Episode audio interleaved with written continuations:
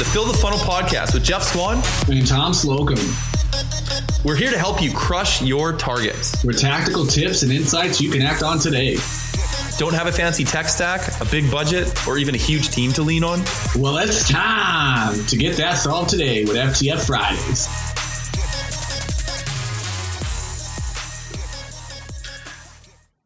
Hey everyone, welcome to Fill the Funnel Fridays with your hosts Jeff Swan and Tom Slocum. Hey, hey. So Tom and I were checking out Instagram today and noticed that there was this really sweet video from Corporate Bro. If you don't follow him, you really should. Some kick-ass entertainment and some great lessons in there too. But this one is all about a botched cold call where a guy literally called a person that was sitting in a hospital bed with a catheter in. Anyways, censored. And hilarity ensues. But what really got us thinking, and why I'm really happy that this post came up, because it got us thinking about, well, what exactly do you do when you botch a cold call? You know, a lot of people just stumble.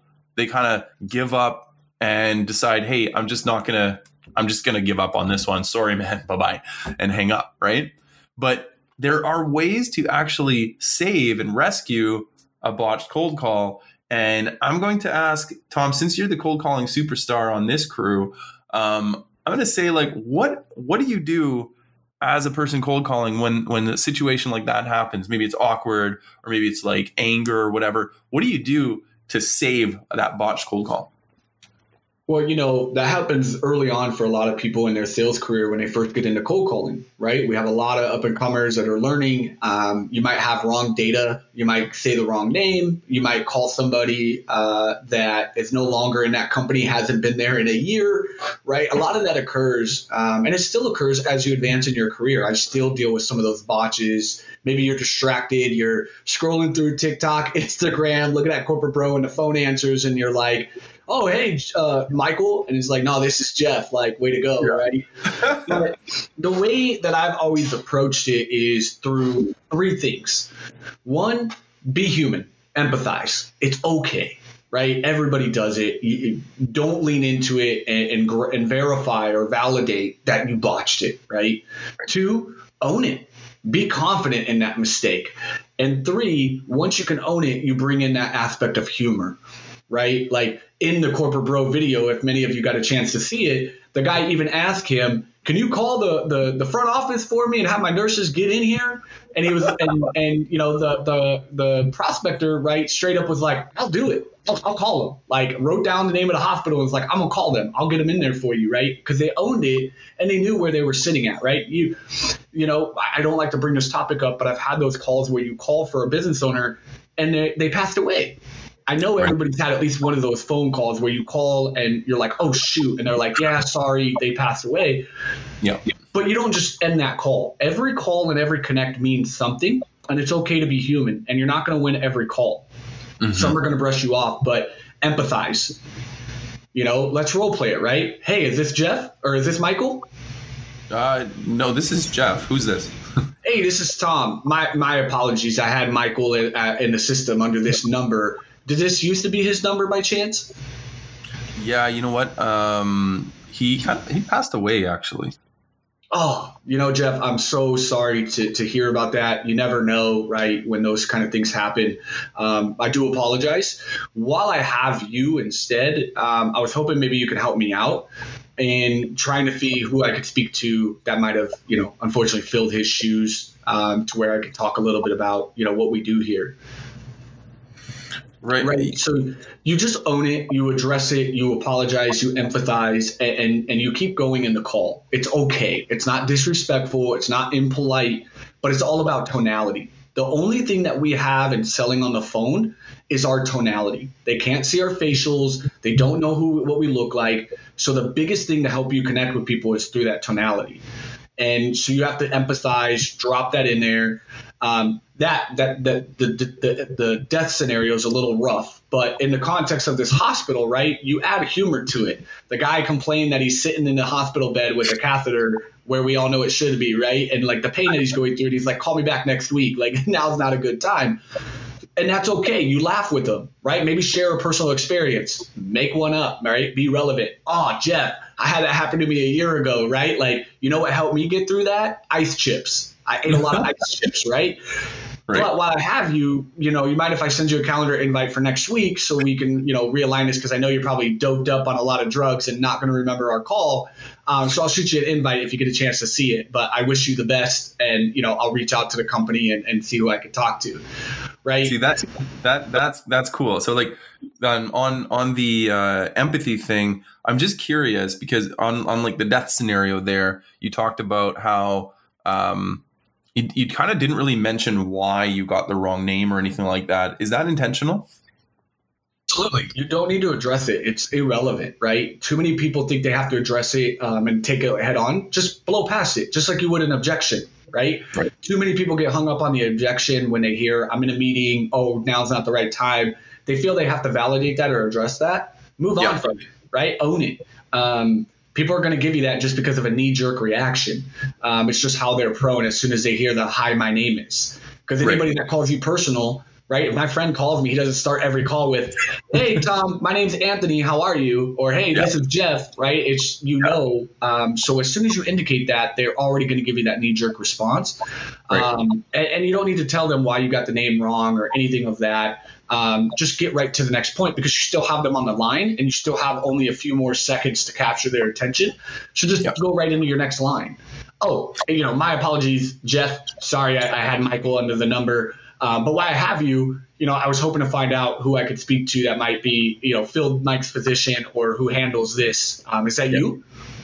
Actually, that is me. I took his position 6 months ago. Now you have an opportunity to have a conversation, whereas if you just addressed it and like freaked out and were like embarrassed that you got it wrong, you're going to hang up the phone or bail out, right? Now you lost an opportunity that had you just owned it, been empathetic with the person and own it. It's 2021, right? This is a game that everybody's familiar with for years. Just own it and be confident because that's what will sell you. And that person will appreciate it too. A lot of times objections are – they're asking you to give them more. And that's what people don't understand. They think an objection is blocking them or that botched moment is preventing them from getting somewhere, but it's really not. Just move on and continue to address your call.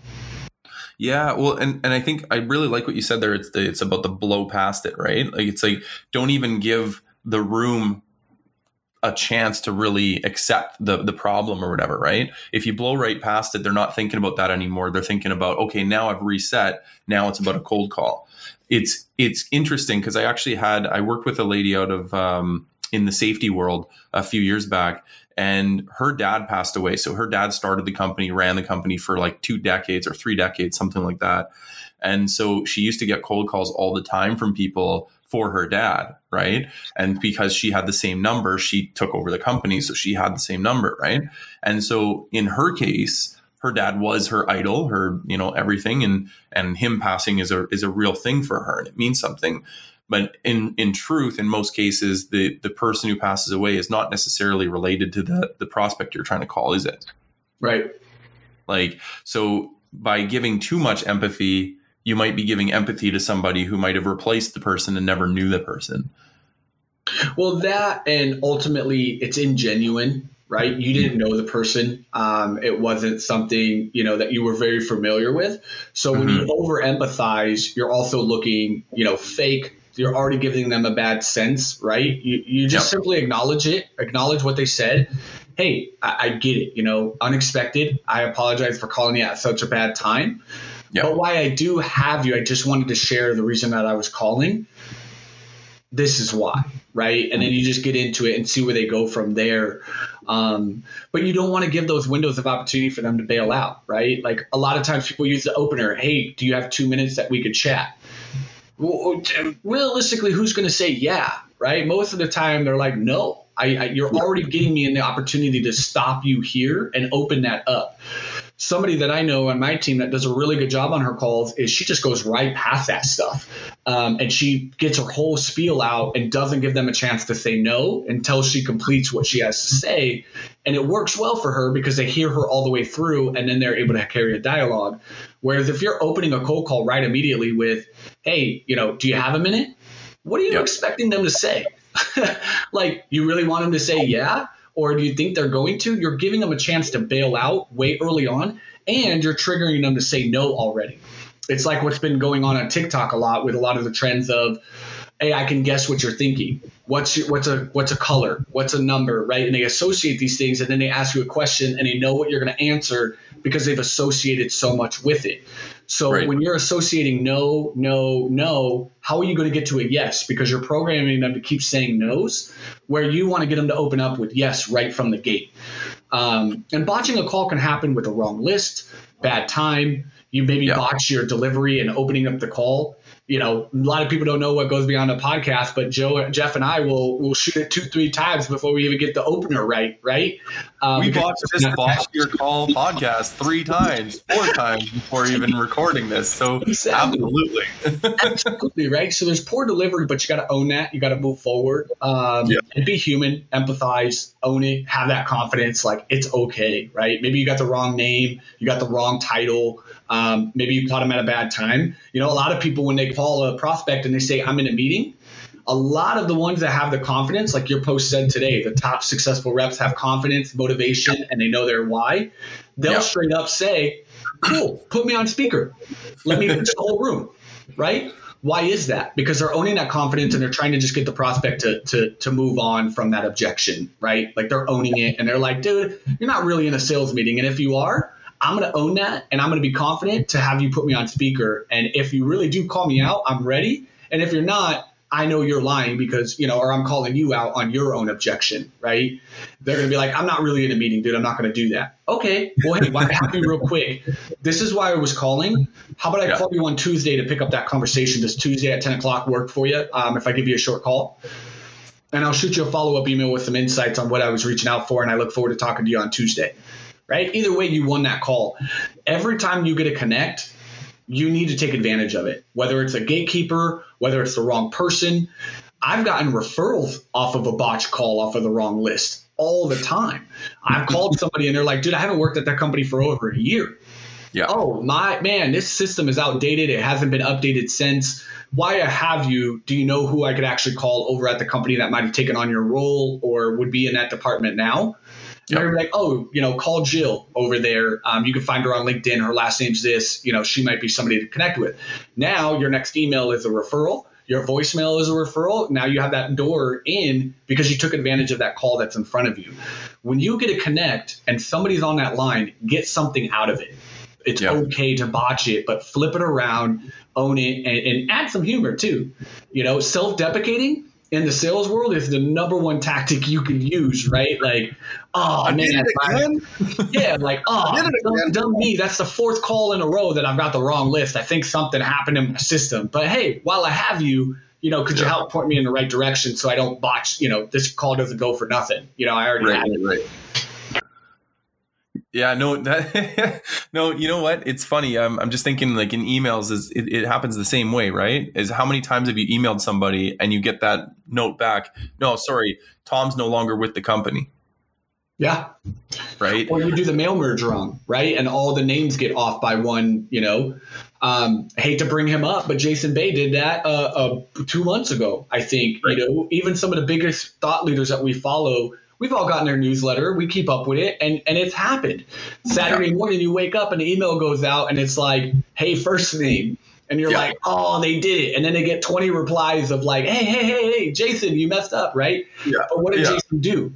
He immediately owned it. He sent a video to everybody in his newsletter, and he didn't do a reply to make it ingenuine. He straight recorded a quick video apologizing to everybody, adding a little bit of humor to it, and got everybody to be all right with it, right? Yeah. And that's okay. Own it because you're human. Mistakes happen. And if you're expecting perfection on a day-to-day, you're living in the wrong world, right? That doesn't happen, especially in sales because lists are wrong. You know, your data's wrong. You're distracted. The pressure's up, right? So your gears are fried because you're like freaking out. And I know a lot of SDRs out there have anxiety with picking up a phone. I know. I hear you. Yeah. I see you. I understand you. And I know that it's a struggle, but lean into it, embrace it, right? And own those mistakes because everybody does them. Even some of the biggest players in the space have made those mistakes. It's how you flip it and how you own it that's going to win the conversation versus bailing out, right? And hanging up really fast or not getting through it. Because how do you grow also?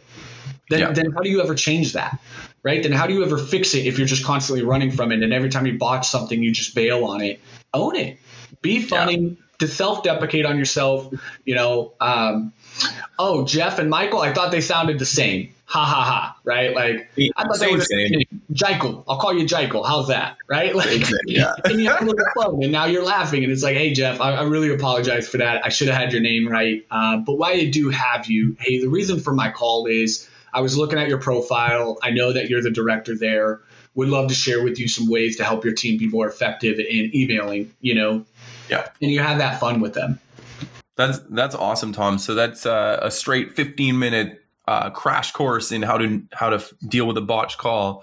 And just as a recap for all our listeners at home, when you have a botched call, and come on, you know, we've all had one, every single one of us, botched call, email, whatever. It's either because you have the wrong list, so you're contacting the wrong person. You're contacting the right person, and that person isn't there anymore. Maybe it's because they've moved on from the company, they've passed away. There's several reasons why they're not there anymore. Maybe you caught them at a bad time. They're in the hospital with a catheter up, or they're hopping into a really, really important meeting, you know, that kind of thing. Or, I mean, the worst case scenario, you fucked up. You just did it wrong. You know, just like I botched the start of this podcast 4 times and Tom had to sit there shaking his head at me. Just poor delivery, right? And unlike the podcast, you don't get the ability to take multiple takes, right? Yep. So with that said, from the words of wisdom of Tom Slocum, there's 3 things you can do when you're experiencing a botched call. And I'm going to add a precursor to this. Is just first slow down, yeah. Take a step back, don't react, and then do these 3 things. Number 1, be human, be empathetic, know that you messed up, and know how it interacts with somebody, how they feel about that, and empathize. If it's they're in the hospital, empathize. Sorry about that. If it's somebody passed away, sorry about that. Blah, blah, blah. You get it. Be human, be empathetic. Second, own it, you know. You can be self-deprecating. You can just own it that, hey, you know what? Sorry about that. The reason I called is, and I'm going to part of that is kind of blow past it. You didn't really say that in your top 3 there, Tom, but that's such an important factor I'm going to add in here. And 3 is use humor. Make it funny. Call Jamichael, you know, talk about how drugged up the person is in the hospital bed and how you're jealous, whatever, you know, just do something to make it interesting and have a great call. So those are the 3 things you can do if you botch a call. Thank you, everybody. It's been a pleasure talking to you. So yeah, good luck and happy hunting.